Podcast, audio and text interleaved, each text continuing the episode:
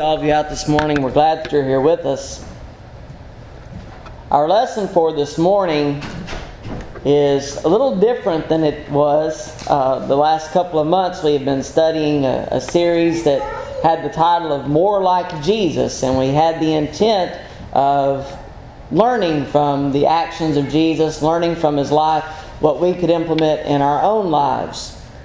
Uh, we have been studying how to resist temptation how to be loving, caring, and compassionate, how to be prayerful, and how we should worship God, how to serve rather than being served, how to react when we are rejected.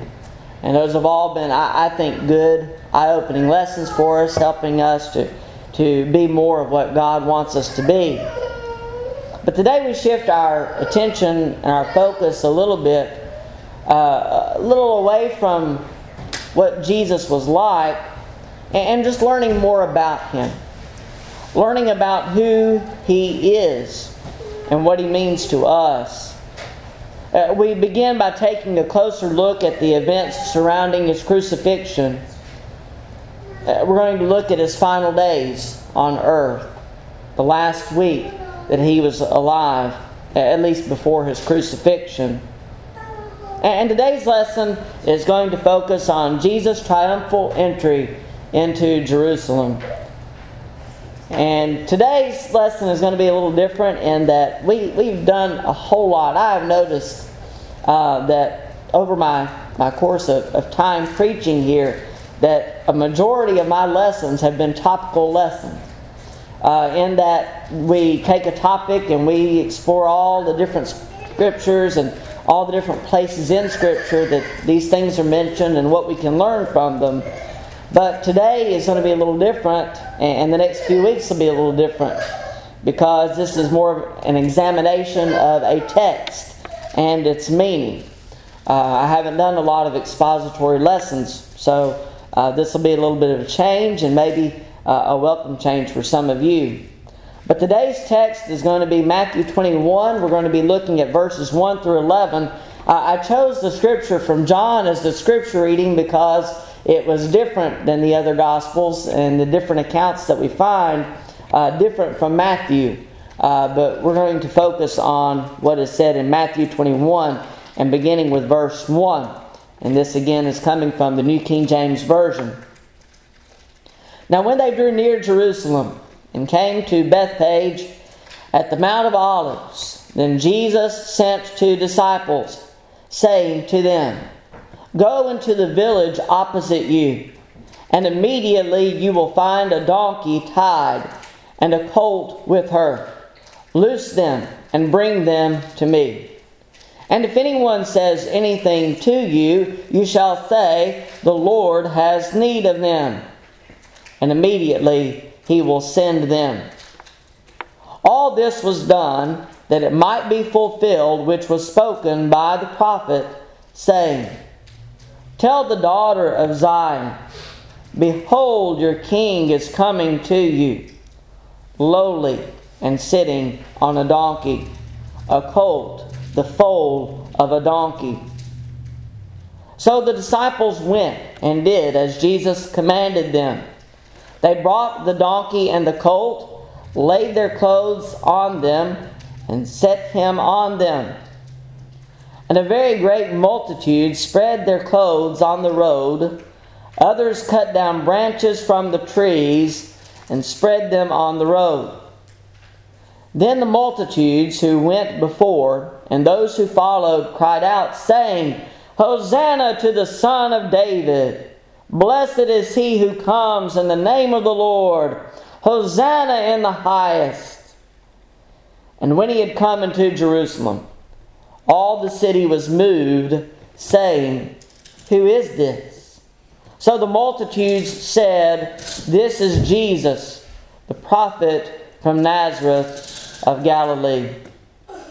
It is interesting to read these uh, events, read of these events in light of, uh, we know what happened later on. We know what happened in the next few days. We know what led to the cross. And so to read of the people accepting Jesus in the way that they did is very interesting in that regard, at least in my opinion. If we were look, to look at this from our calendar, this will be the Sunday before the Friday of Jesus' crucifixion. Chronologically speaking, at least as best we know, in John's account, this follows the raising of Lazarus. In Luke's account, this follows the parable of the talents.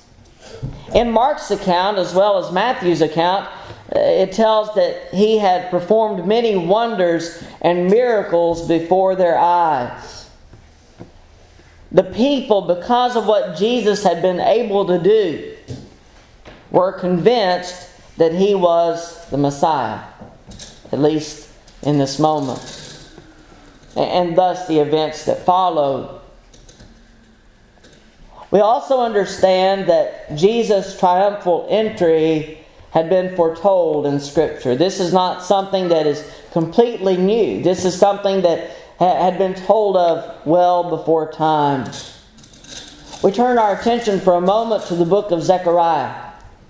And in Zechariah, I, know I've been doing an interesting study uh, on my own as part of our radio program that, that we do.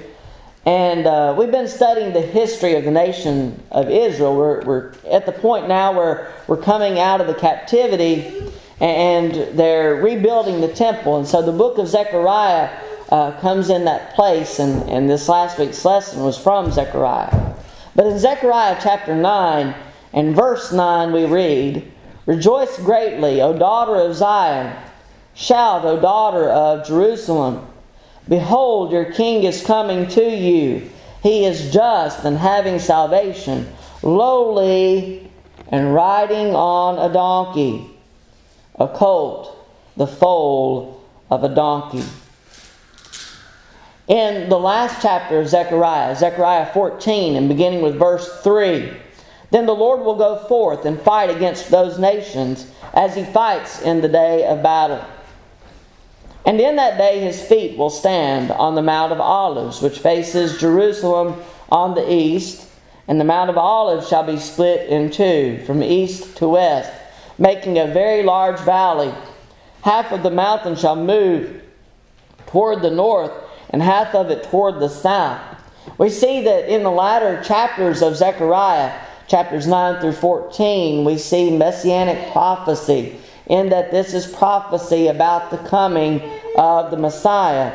And we see that this is speaking of Jesus. And especially the passage in chapter 9 foretold of the event that we're reading about in Matthew 21. Uh, another assurance to us that this is not a fluke. This is not just something that happened, this is part of God's plan.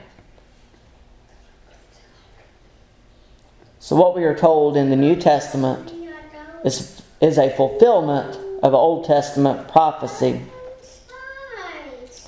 Now, as we look at our text in Matthew 21, we see that uh, we have these disciples, we have these followers of Jesus and we also have this man who was willing enough to donate a foal to G- for Jesus' use. But we're not told of their identities specifically.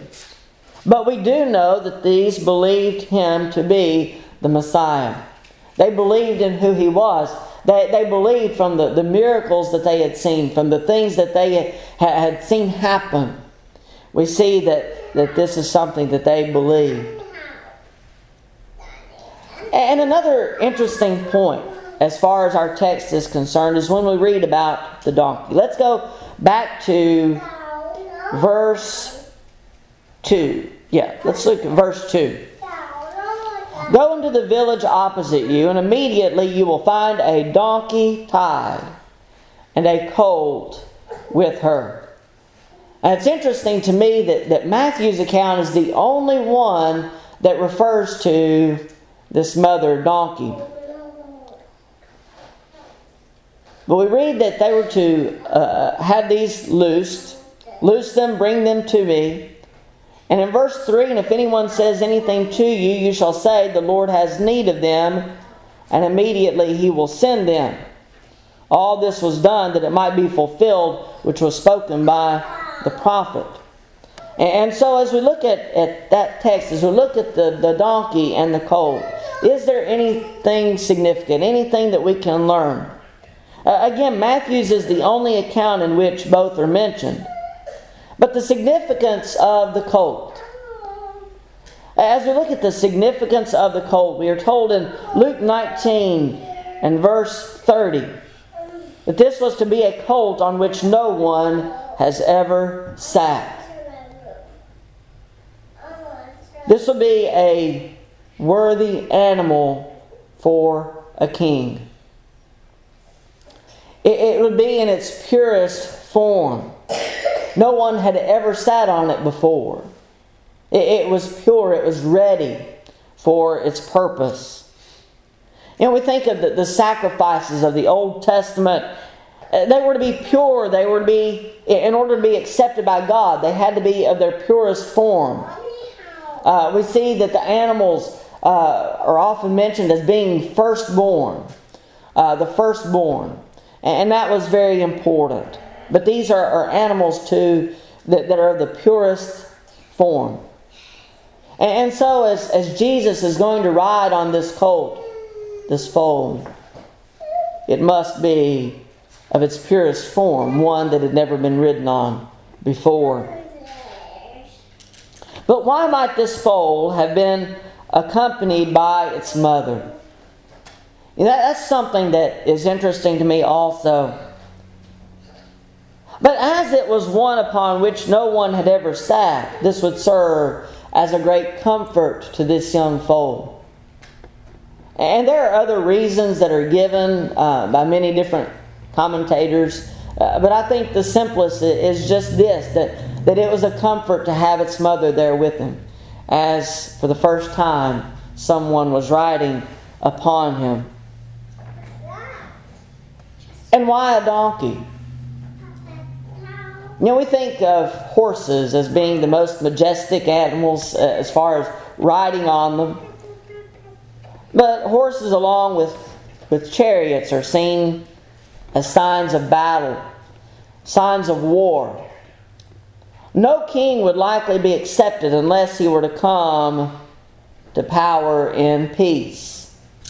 So, for one to come in humility, that was important. And for Jesus to be one coming in humility, in lowliness. We go back to, to the words of Zechariah lowly and riding on a donkey.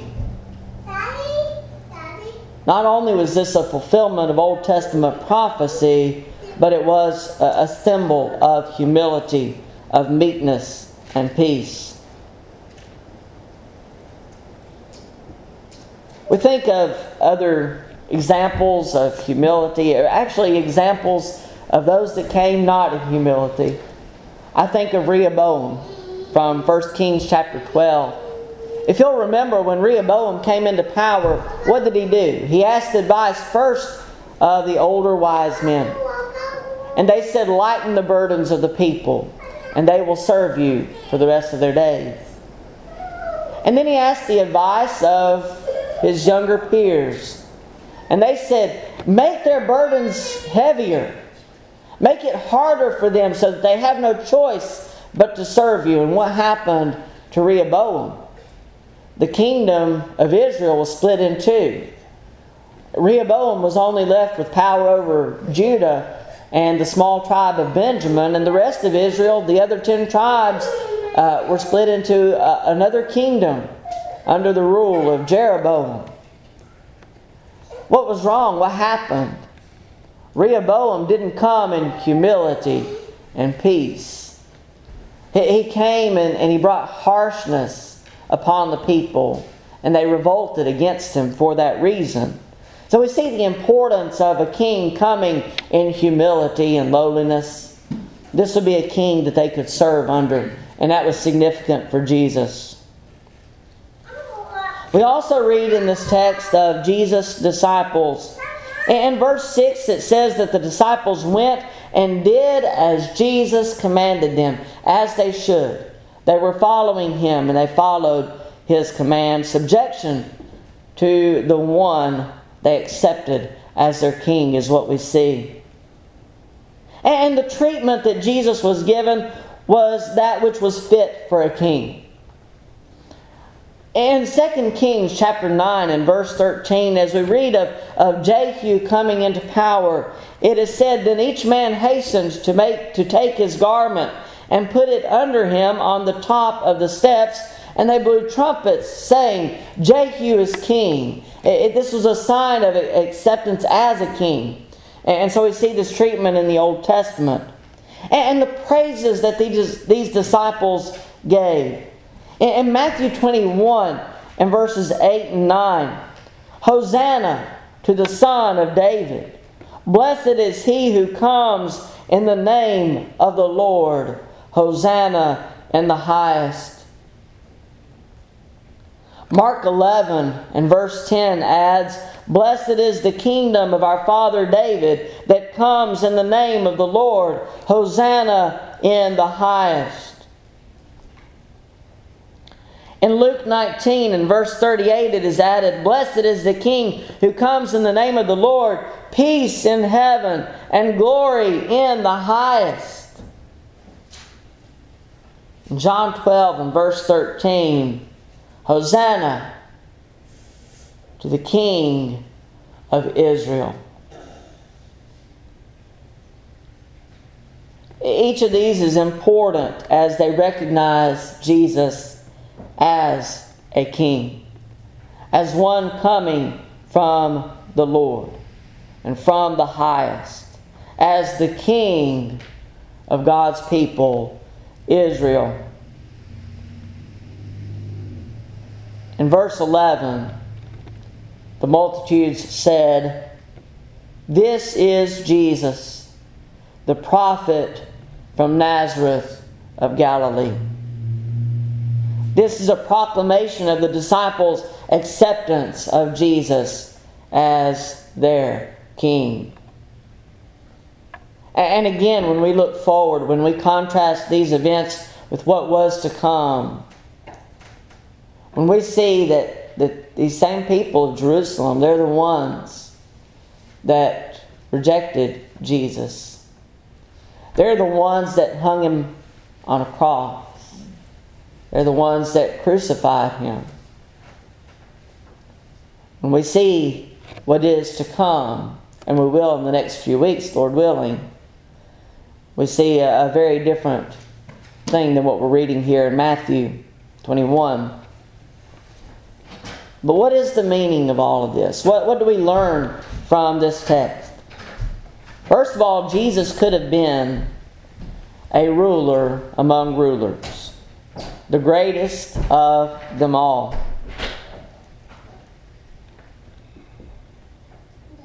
He possessed power over legions of angels if he wished.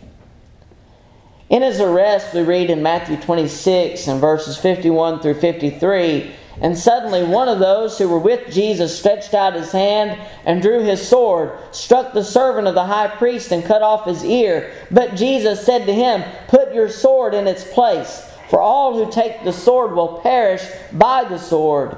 Or do you think that I cannot now pray to my Father, and he will provide me with more than twelve legions of angels? Jesus could have been a conquering king, commanding the loyalty of those subject to him. But he didn't come as he could have. So we see in, in this text, we see who Jesus could have been. The people could have accepted him as their king, physically speaking, making him king of the Jews. But we see that, that Jesus didn't come as a conquering king. Jesus was instead meek and humble. Traits that he himself taught his disciples. We look at Matthew 5, beginning with verse 3.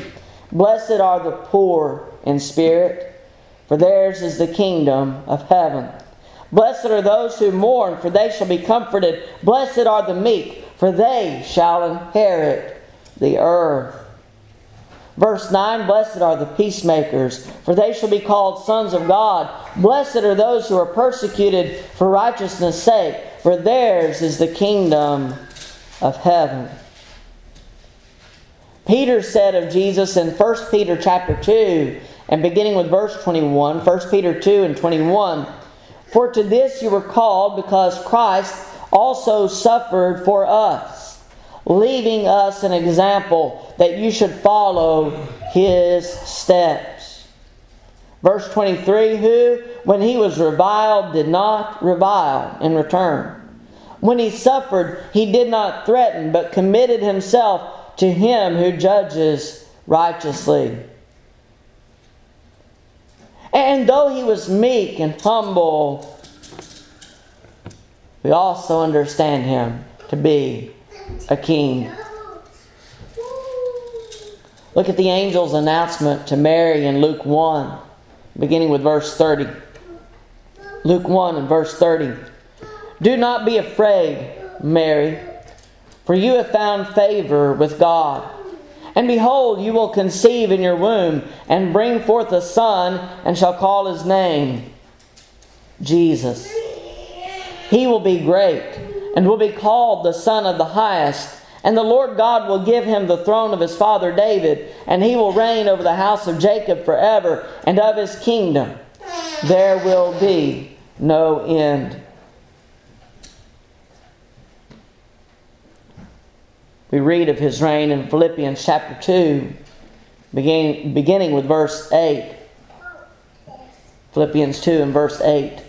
And being found in appearance as a man, he humbled himself and became obedient to the point of death, even the death of the cross.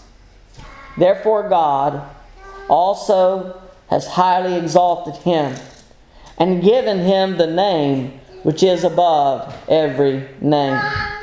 That at the name of Jesus every knee should bow, of those in heaven and of those on earth and of those under the earth, and that every tongue should confess that Jesus Christ is Lord, to the glory of God the Father.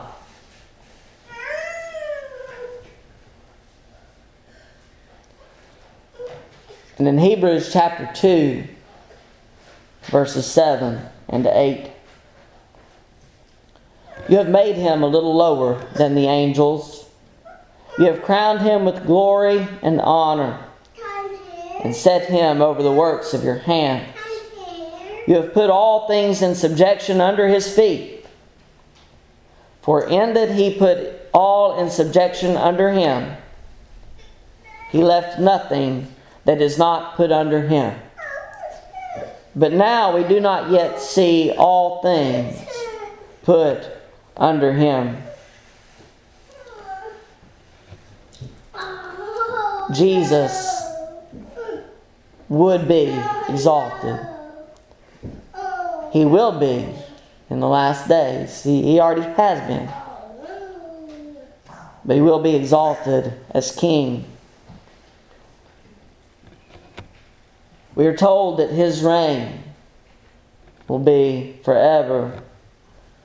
Go back to what is said in Luke 1 and verse 33. And he will reign over the house of Jacob forever. Israel, spiritual Israel, the church, the people of God. And of his kingdom there will be no end. Matthew 21 helps us to realize not only who Jesus could have been, he could have come as a conquering king. He could have come with great power, demanding that people serve him. But he came in humility in meekness, with a lowly spirit.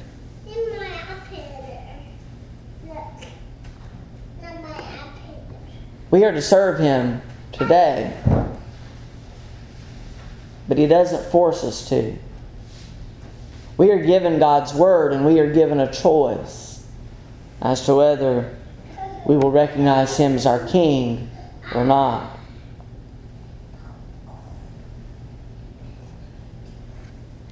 There are some songs that, that we sing. I remember as a as a teenager, I, I questioned some of the wording in some of them. And it talks about crowning him as, as our king. I remember asking my grandfather about it one time because I was curious about it. You know, why did some of the books say this? And, and they're actually changed in some of the others, like ours. And I remember my grandfather teaching me that, that yes, he is king, but it is also important for us to recognize him as our king.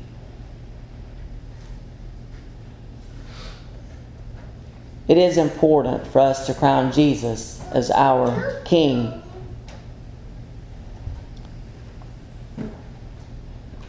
As we look at Matthew 21, verses 1 through 11, what was accomplished in the Jerusalem entry? In his entry, again, we see him as he could have been, but what he chose to be instead. We see fulfillment of Old Testament prophecy, a way for us and those of Jerusalem to know that he is the promised Messiah.